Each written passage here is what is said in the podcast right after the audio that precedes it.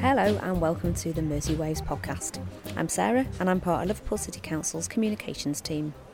In each episode, we focus on a topic which shines a spotlight on one aspect of Liverpool life. Last time it was all about the city's music scene, but this instalment will have a bookish feel about it. We're talking libraries, an emotive subject which sees fiercely protective instincts kick in when the words budget cuts and libraries are used in the same sentence. I am currently stood on the ground floor of Central Library it's midweek and it's really busy. Um, loads of people around um, browsing bookshelves. All the computer stations seem to be full. There's younger children um, in the Discover room, which is the children's library. And it's really lovely to see people's faces as they walk in and look up and see the incredible domed glass ceiling, which is just a beautiful sight to see. Liverpool is lucky enough to have 19 libraries 14 are run by the City Council, and we also operate one in HMP Liverpool.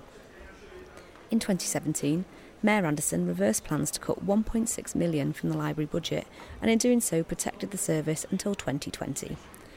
But we're living in times when the tide of austerity has not turned. This means we need to think differently about libraries and the service they offer to residents and visitors.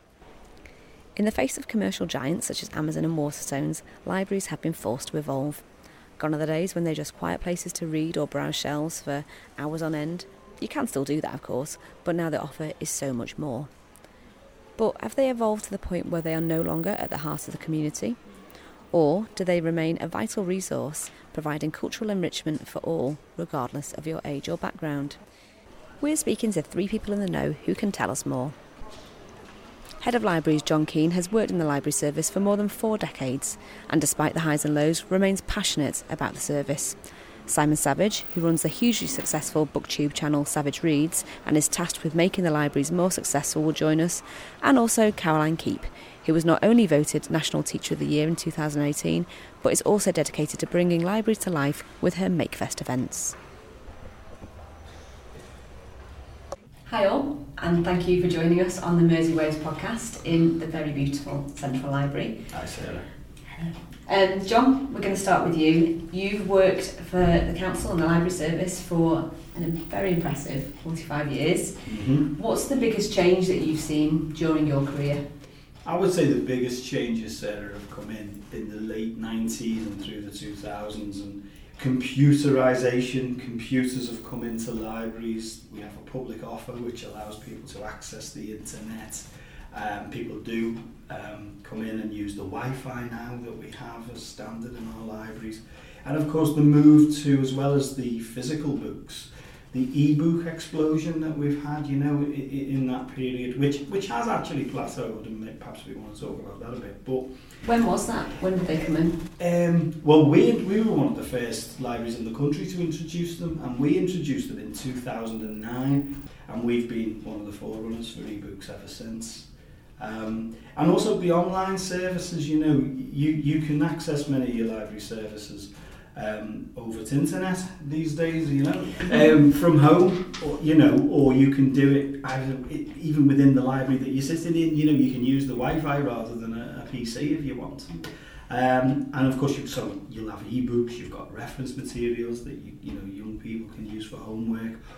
Adults can use, students can use, you know, for research. Even journalists, dare I say it, use it so as a result of all that and a very much an online offer, has footfall declined in no, libraries? No, it hasn't. We've just got a, a, a slightly different user base and it isn't just about people that only use online or only use the physical books. Um, so I still think there's a massive appetite for the physical book as well as the e-book. How do we compare to other cities in the UK in terms of our library offer? Well, we've always seen ourselves as, as one of the best library mm. services in the country, unashamedly. Um, and that's not just the head of library speaking, that's the feedback that I get from, you know, from people who use our service. So, so for example, we're sitting in Central Library at the moment, and that in 2015, the BBC ran an online culture poll, mm. and this library was voted one of the top libraries in the world, you know, which is, which is pretty impressive. I think Simon will back me up. Last year, Simon Yeah. just coming to you. We got um, Booksellers Library of the Year last year, which is amazing, and that's where they get people throughout the industry to look at what libraries are doing, look at the library itself, and then say what, what the top one is. Um, and yeah, we won, so that was ace. But also TripAdvisor, um, we get such great reviews on TripAdvisor consistently, and we're generally in the top three of the top three things to do, well, top five whatever things to do in Liverpool. So that's great for Central Library, but it is because it's an amazing building. But also, so we get tourists, we get locals, we get the whole mix. It's a really really interesting mix. I'd probably say um, that the, the Liverpool Central Library is very much at the forefront of, of, of digital in regards to libraries overall. I mean, the, me, Denise Jones, and Mark are, are just about to publish our, our guidance for MakeFest nationally for every library in the country. So they're very much leading the way in the regards to, to digital hands-on skills.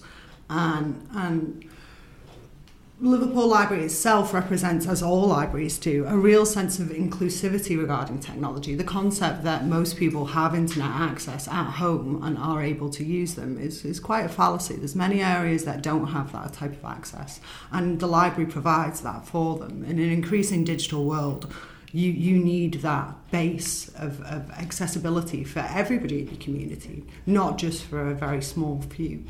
Um, and the concept that, that people don't come to libraries is nonsense. Libraries are more popular than ever, and I think the services they're offering now are, are really ri- wide ranging. They represent the best of, of British uh, inclusivity and technology that you can get. And I think with students as well, like we're Mm. so busy during student revision time that we had to get extra chairs.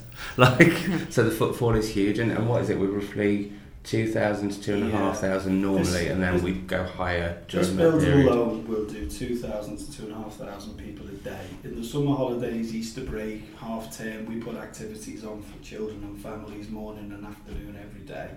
And it will go to about 3,000, maybe a bit more than 3,000 a day. So, so the footfall is great. But coming back to Caroline's point about digital access, if you think about a modern library service, probably the best way to get it, if you don't already subscribe or have that understanding, is that it's probably a third about books and study. It's a third about access to the internet, which could be study or it might be for other reasons. And a third for activities or a community space that you can feel Yes. safe in. And I think if you just keep those three factors in mind, uh, and there are a variety of uses, as Caroline said. So, for example, when we do the makerspace, which Caroline and my colleague Denise Jones and her other colleague have led, Mark, isn't it? You've Ma- yeah. led that nationally, it's been recognised. But we've also taken it out into our community libraries as Do you want well. tell us what that is? what Yeah. Uh, I run I run Liverpool Makefest. Um, so it's the it's the flagship Makefest nationally. Um, it is a festival of digital um, making hands-on creativity um, that has everything from we get about 150 plus individual artisan makers, teachers, leaders in the field, everything from virtual reality straight through to 3D printing, to Arduino, to Raspberry Pi. Um, and they all come and showcase and do workshops on one day a year for free for the community. Um, off the back of it, um, me and Denise then pursued as, uh, and Denise led the the Make a Difference f- uh, fund that was an ACE nationally funded fund. Uh, the Make a Difference project then spilled out into libraries across the Liverpool Absolutely. community. That's Arts Um, Council England as well. Yes, yeah, it is. Arts Council England has funded us substantially, um, uh, and the Libraries Innovation for Everybody Fund has funded us extensively. It's been spread across the whole of the Liverpool community. It's impacted maybe 7,000, 8,000 kids across Liverpool. Um, doing digital workshops, learning hands-on skills, getting involved with reading, getting involved with literacy, getting involved with, with STEM education. Um, on the day that we do it, we get about 7,000 visitors turn up. We've had everything from the BBC's Daleks straight through to this year building the biggest 3D printed rocket. You know, we we have it all. Um, but it's it's spread it across communities, um, and I was very proud of Denise's work with that, along with Little Sandboxes, who now are based in Toxteth Library, um, to do And Norris Green yeah Norris Green, yeah. So in the north. in the north. So they did lots of work that was to promote that to young people that that normally would have never had access for it. Um, and normally you just wouldn't get that kind of education in those communities. Uh, it's it's it's quite new, but it represents 90% according to the, the House of Commons Government Science Report. 90% digital proficiency is what's going to be needed for our jobs in the future. And digital proficiency is, is, is not going to be, you know, we just poke on a screen. That's not, even with the best kids, that's not what we actually need. So for them to get a substantial education across, and, and the libraries has been very much at the heart of that. We now have one in Stoke, we've seen one um, across other cities are popping them up. We've seen one in Chester. I think there's one coming up in Helton. There's several planned across the country now. It's a real exemplar of best practice. Yeah, yeah, it's a very much an exemplar of best practice. Um, so it's it's been quite significantly celebrated. So I, I'm very very proud of it. I'm very proud of what it stands for. A very open community, being able to give back something to um, a community through a library, which is is the perfect partner for that. Simon, you've been with Central Library, or the library service, sorry, for 18 months. Yes. Um, your job is to look at bringing events to commercialise the libraries, Yeah. because obviously we're in very difficult budget times at the moment, we need to think differently. How has your past 18 months been? Well, the first thing to say is I think Liverpool's again shown itself as being forward thinking and bringing in a commercial manager role. And I, I do think commercialisation is seen as a dirty word, but it's not because it's there to help sustain a service. Um, so it's been really interesting because what I've really found exciting is that the team are very open to doing things differently um, because if you've got a passion for libraries which everyone here has you are going to want them to last and you want to keep them. So my role is to come in and look at the service and look at Central Library initially because it's got the biggest footfall um, and see where there were elements that could be commercialised now that's not to say they're going to become you know Sainsbury's Picton Room or the McDonald's Central Library or anything like that because that is not what we want. But it's to look at where partners can come in and offer things for free that mean that we don't have to pay for those certain so it's cost saving to us. So we had some great stuff with Mattel where they came in and did some kids events for us. Um, one thing that we were very kind of all on the line about straight off was that the kids elements always have to remain free because you know as, and that's where I think I hope one of the things that when I came for the interview the job was that my passion for libraries is really strong in the fact that my mum took me to university with her and the library was where she would study and I would basically play and learn. Um, so I came in with a real love for libraries. Um, but yeah so it's to look at how we do things differently in terms of what events we do but what can we do in a different way or how can we create bigger events? Um, how we can use some of the library spaces that aren't currently in use. So where libraries have had to close for certain days, can we use them to then hire out for certain different things? And we've just had a really good, um, recently a really good uh, deal with Toxteth, so that's really good. Um, and it's just been to kind of come in and look at also our special collections. Our Audubon is one of the, you know, one of the rarest books in the world. We have all four volumes, which is really rare. We did a showing of two of them after Christmas, and it was so popular. We realised that that's where there is potentially some really good income, especially because they're out of copyright.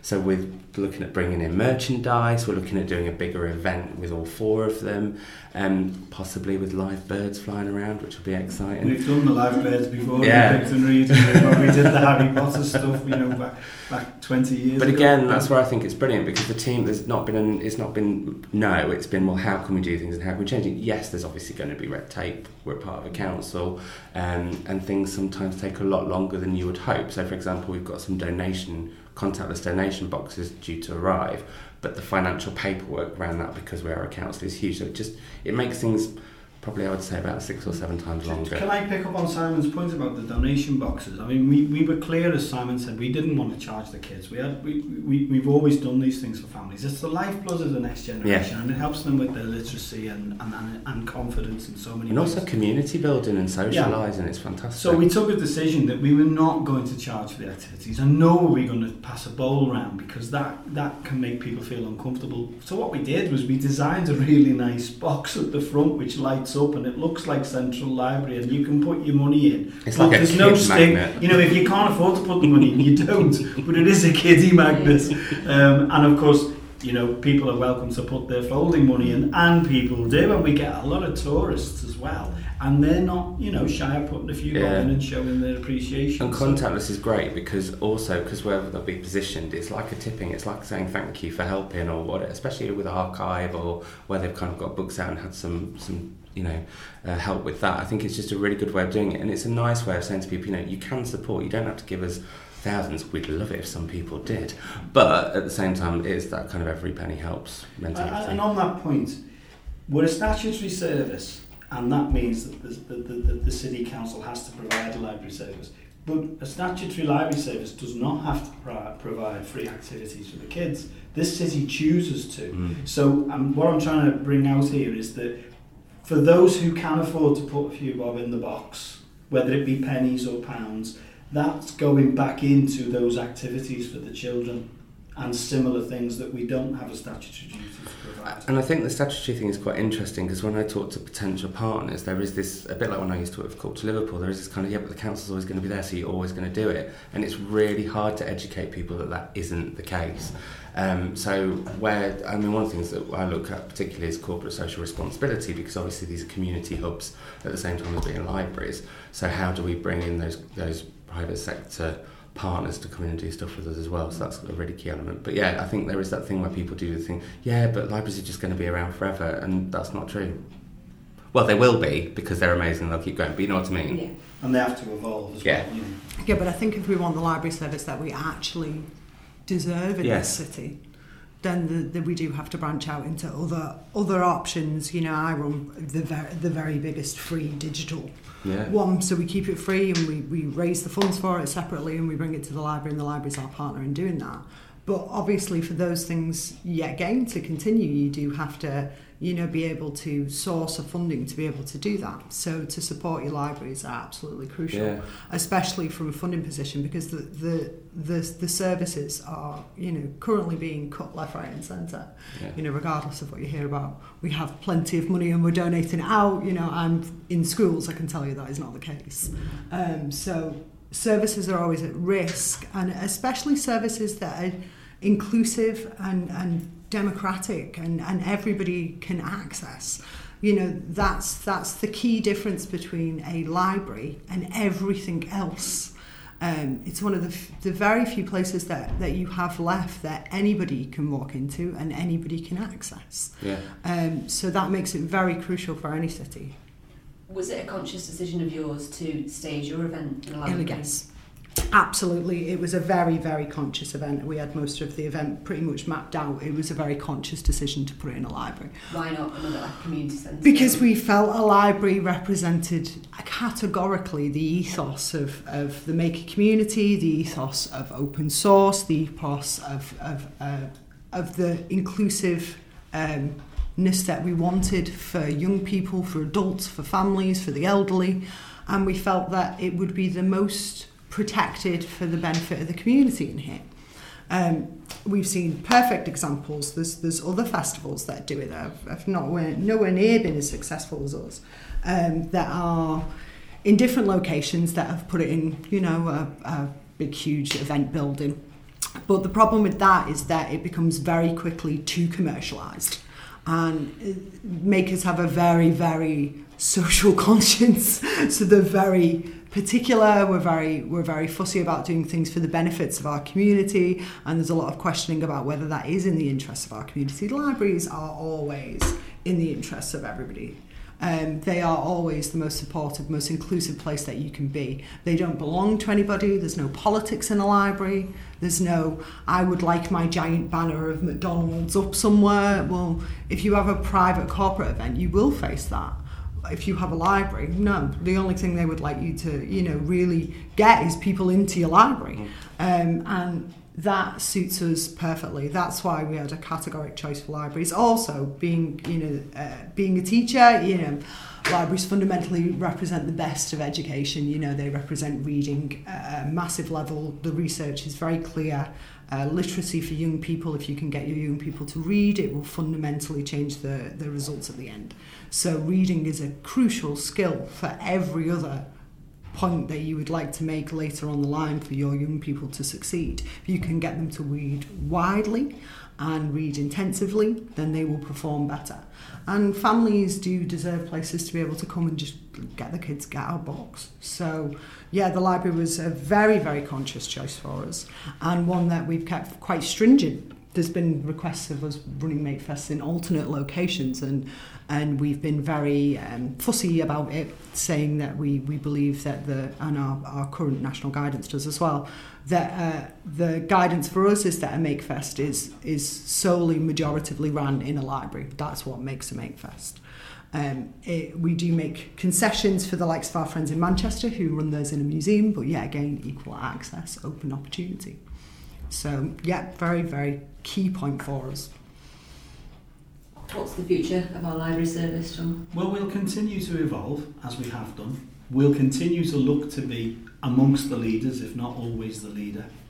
Um, in terms of coping with the so-called austerity period, I think we've done remarkably well. I have to say, I mean, I've been the head of libraries, although I've worked for, for you know for the council for 45 years. I've been the head of libraries for eight years now, so the majority, and I was on the management team before that. So the majority, in fact, all of the austerity period I've, I've worked through, lived through.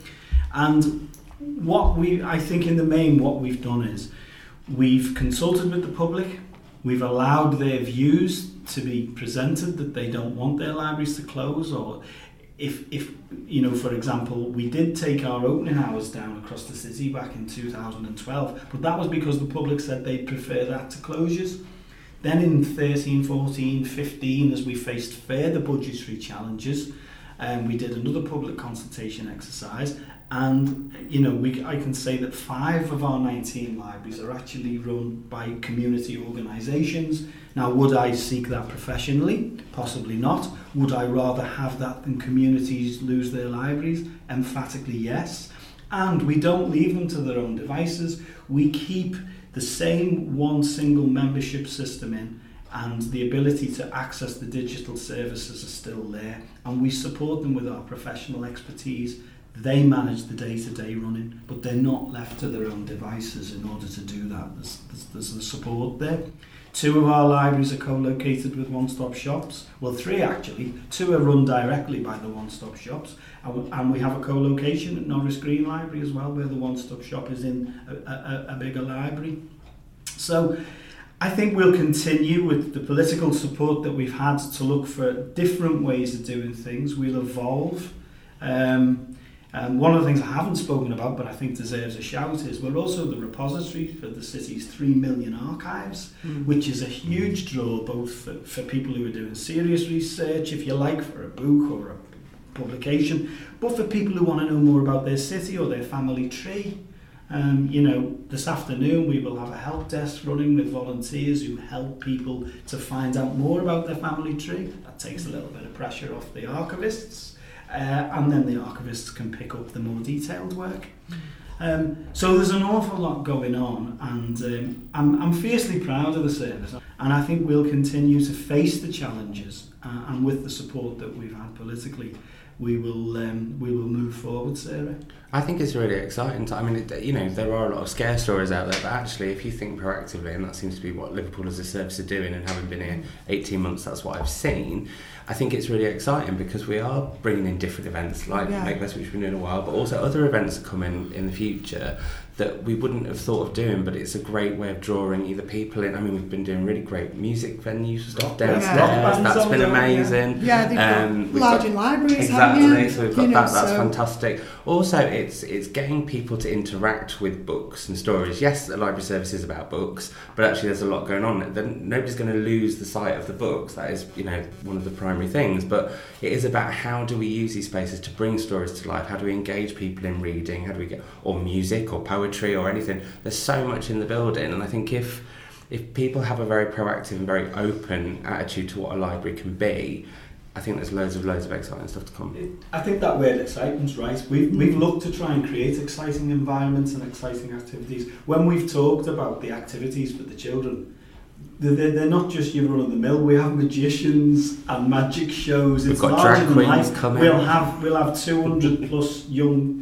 kids with their families here. When Caroline and Mm. the team do the makerspace, you've got Darth Vader walking up the stairs. You've Oh, got yeah. robots. You've got people making things with their hands, whether it be, you know, it's just so the- vibrant, yeah, it? I think one of the things I've said is to, you know, if you're listening to this, especially if you're a creative digital artist type, I'd probably rethink your uh, your views of, of your library. Yeah. They are your absolute partner in, in especially in the bidding process, especially in getting through um, bids for the Arts Council, for the digital, for the creative. To bring your events to a library is a great thing to do. You know, and uh, just we've had hundreds of examples of these, but just a recent one is Sam Meech's work in Paul that went on in the Picton uh, reading room and was absolutely beautiful. It was it was a digital creative um, interactive project. It was Art Council funded. It's currently up for a national award. It was incredible work and really at the very forefront of interactive, you know, uh, digital YouTube, isn't it? creativity. It- it- yeah, it's stunning. YouTube, it's yeah. incredible, and and I do hope he does.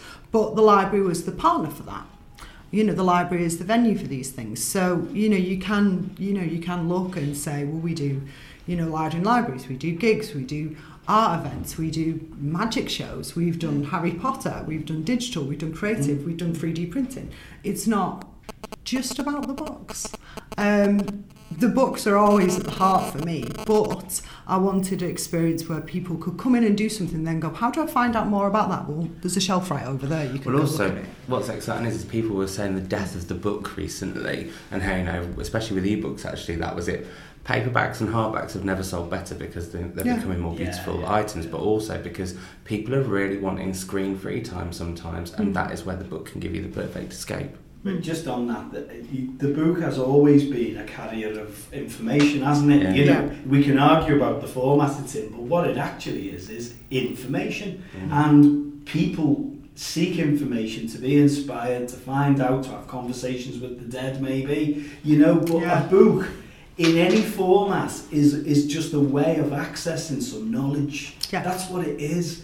And the knowledge is usually then used for other reasons. It might be because it's your homework, or it might be because, as Caroline said, you're creating something, mm-hmm. and it might be go on. It might go on to be your livelihood. But th- that, that that's the key issue. I'd add with that as well the escapist element as well because reading's been proved to be so good for people's mental health. I think that's another thing that people it is. It's you know just Yeah. You could be of here effectively all day to talk Yeah. about the benefits Yeah. of a library. I mean, you know, you're quite right. Mental health, social inclusivity, you know, uh, child welfare. The the benefits to having access to a library are profound Yeah. for for every part of society. Just on that point, Caroline, where else can you actually go and be just be quiet and just keep to yourself, and you're not going to be asked to leave because you're taking up table space or you haven't bought a cup of coffee for an hour. Yeah. You know, and we do have loads of people who are, for whatever reason, have been displaced in Yeah. our society, and they can find libraries as a safe place to be. You know, a lot of people do feel threatened. Mm. Um, you know, they're not in a stable place in their lives. And they do use libraries, and sometimes all they want to do is just sit in out of the rain and keep themselves to themselves. You know, if you if you're thinking of writing that novel or you're thinking of Yeah. writing that book, your best bet is to to and a lot of my friends have done that. At the Picton, you know, Adrian McEwen wrote the first book of the Internet of Things here. Mm. Um, you know, quite famous book. Um, so if you're thinking of doing that, your your absolute best bet is to just get yourself a flask of coffee, come to the library and hook up to the internet and write it here instead of being shunned on Yeah. you know, for within an hour because they've not got quite enough room at, you know, whatever cafe that it is that you've just spent, you know, five pound on a latte for. You Yeah. you know, if you want, donate that five pound to your library. You know, from any Yeah. of the donation boxes, it will it will give young people and, and vulnerable groups access here that otherwise it wouldn't. And let's face it, there's no one more beautiful than the Picton Reading Room to hang out Well, in. you know, you were saying about people writing. Yeah. Um, when Roger McGough was here in 2008, Capital Culture Year, uh, we were waiting to do an interview with Radio Merseyside, just killing a bit of time in my office, and Roger was telling me about the Picton Reading Room, and apparently that's where he wrote "I Hope I Die: A Young Man's Death," which is Mm. a fabulous poem. If you haven't, if you haven't read it, you've got to you've got to read it, preferably in the Picton Reading Room. But um, it was just such a lovely story, you know, and we were just on a bit, a bit of a time. But I wish I had a pound for every time someone has said to me, "Oh, I used to use the Picton reading room," um, you know, when I was studying, or it's one of my favourite spaces. In fact, Ken Dodd, and we've got his bust in there now. Lady Yeah. Anne Dodd has be- bequested the, the, you know, Ken's bust to us. It was one of his favourite spaces and that's actually the inscription on the bust, you know, that uh, from Lady Anne gave us the words. Um, uh, so if it's good good enough for Ken Dodd, it's good Right. enough for everyone. One of the things I love when we do Makefest is children's faces because it's the only room we don't put anything in. Yeah. Uh, obviously, because it's such a Oh, you mean the beautiful Picton, yeah. room, yeah. and also because I wouldn't ever want to put anything in that room. It's so stunning, um, and it's one of the things is you see them, you know, running around. We get hordes and hordes of kids. We get school buses these days, and they'll kind of go up and they'll do some 3D printing. They'll look at some virtual reality and they'll do some coding, and then they get to the Picton reading room and they're like, "Oh, this is amazing!" And it, the the they really get that grasp of, "Oh my God, this is like a real library." You know, school libraries are in decline. Very often children don't see libraries. You know, getting a school bus to, a, you know, an event space, uh, you know, like a library these days, is quite hard actually. You know, you've got to get it out of your school budget and get it organised. So, you know, having children be able to just come and experience what a library is like is is very important and being able to know that they could come with their parents and get books for free. One of my favourite moments so far has been when I was in Discover and um, a little girl came up to me and asked me, Mr. Library Man, uh, how many books could she get? And I said 20, and it's like I've never seen anyone's eyes go so big with joy. It was lovely. Just to end this podcast, in one word, can each of you sum up the library service? Mine would be exciting. Amazing. Mine would be inclusive. Lovely. Thank you very much for taking part today. It's been really fascinating. Thanks. Thank Thank very you ever so much. That is the end of this episode. Thanks very much for listening. Please make sure you subscribe and why not leave us a review? You can also switch on automatic downloads so you don't miss any future Mersey Waves podcast. If you want to get in touch, you can email hello at merseywaves.co.uk. It would be great to hear from you, and if there's a topic you'd like us to cover in our podcast, let us know.